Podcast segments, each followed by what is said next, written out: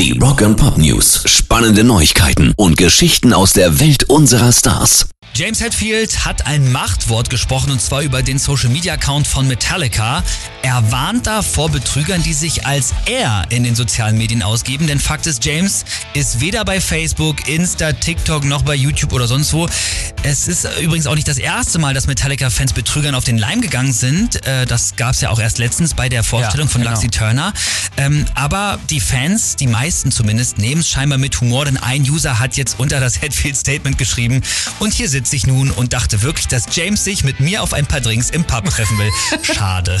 Rock and Pop News. Limp Bizkit kriegen gerade einen ordentlichen Shitstorm um die Ohren.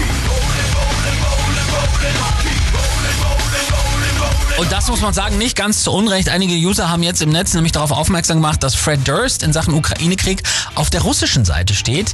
Es gab keine Solidaritätsbekundung von Limp Bizkit und noch viel schlimmer, als Russland 2014 die ukrainische Halbinsel Krim annektiert hat, hat Fred Durst immer wieder auf Konzerten ein Schild hochgehalten, auf dem auf Russisch stand Krim gleich Russland. Und viele Fans sind schockiert und wir müssen sagen, wir auch.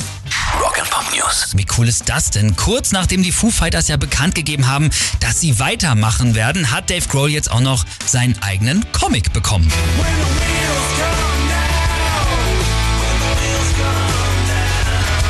Er ist jetzt so quasi also auch ein Superheld der Rockmusik. In der sogenannten Orbit-Reihe wurden auch schon Alice Cooper, David Bowie oder auch Ozzy Osbourne porträtiert.